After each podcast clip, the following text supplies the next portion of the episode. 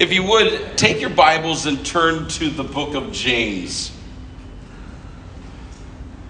Uh, I want us to look at something. Obviously, we're starting a series on the book of James, but I would like to start uh, this morning with a thought from chapter 4.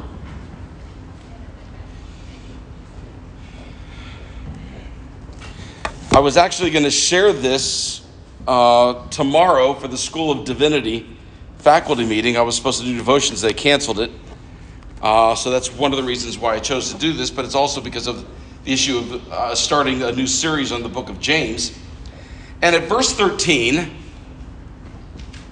James says this Now listen, I'm reading out of the NIV. You who say, Today or tomorrow we will go to this or that city, spend a year there, carry on business, and make money. Why? You do not even know what will happen tomorrow. What is your life? You are a mist or a vapor, the King James says, that appears for a little while and then vanishes away.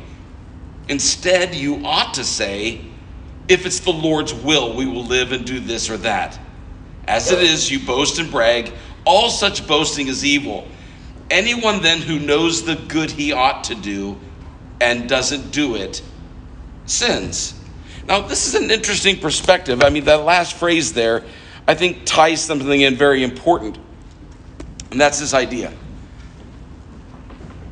What is your life all about? What, what, what do we, when we think about our life, what are we actually thinking about with, in regards to our life? In other words, uh, are we in control? Are we the ones who are planning our future? What is it? What is it about our faith that, that allows us to walk into certain scenarios and say, well, you know what?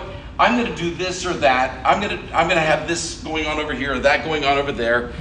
And he says, Why do you boast in that way? To think as if you know what tomorrow's going to bring. I do, but you don't your life is but a vapor. And, and you've heard, you know, people say it all the time. And as you get older, you tend to say it more yourself. You know, you know, especially like to young families that have newborns. Some of you have that in your family, and it's like, eh, enjoy the time. It's gonna fly by. They're gonna, you know, and you, you make fun and joke, and they're, they're gonna drive one day. And how many of you now have children that are driving? Driving you crazy too, you know. We're, they're driving and they're doing things, and life is going on, and life is going on faster and faster and faster. And it's like, but wait, there's nothing wrong with planning for your future. In fact, that's biblical, right? Planning for your future is a biblical concept. And yet, what he's talking about here is what's your life? You plan as if tomorrow's going to be here. You don't know what tomorrow's going to bring. So the question is what are you doing today? What are you doing with today? And then he adds at the end when you know to do, do, do good and don't do it, it's sin. Why would he throw that in there? Because I think the reality is a lot of us know the good we ought to do today because we say in our minds, I'll do it tomorrow. I'll do it eventually. I'll get to doing that. I'll make that happen one day.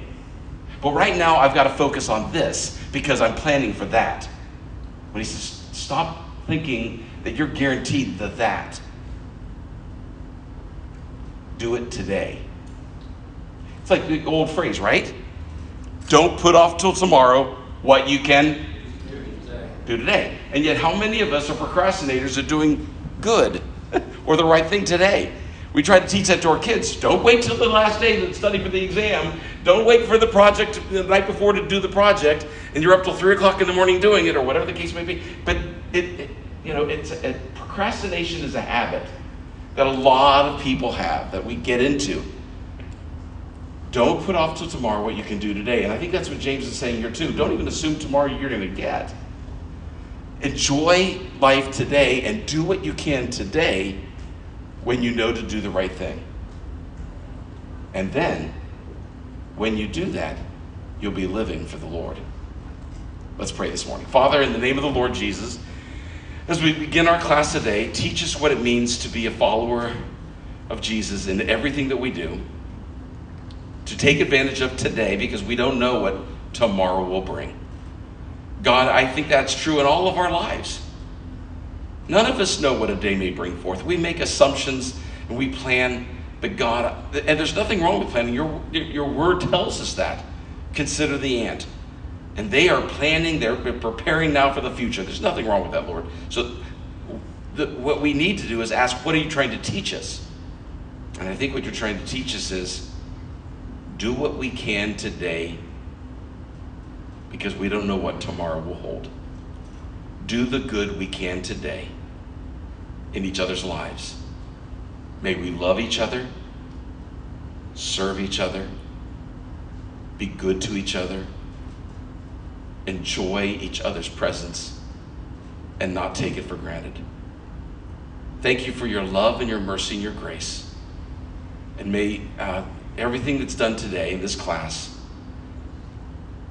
glorify you. Pray for J- Pastor Jonathan as he preaches at this 11 o'clock hour. Minister through him and literally tens of thousands of ministers around this world. May revival take place in our country and around this world, and may the gospel go forth for the winning of souls. For we pray this in Jesus' name. Amen.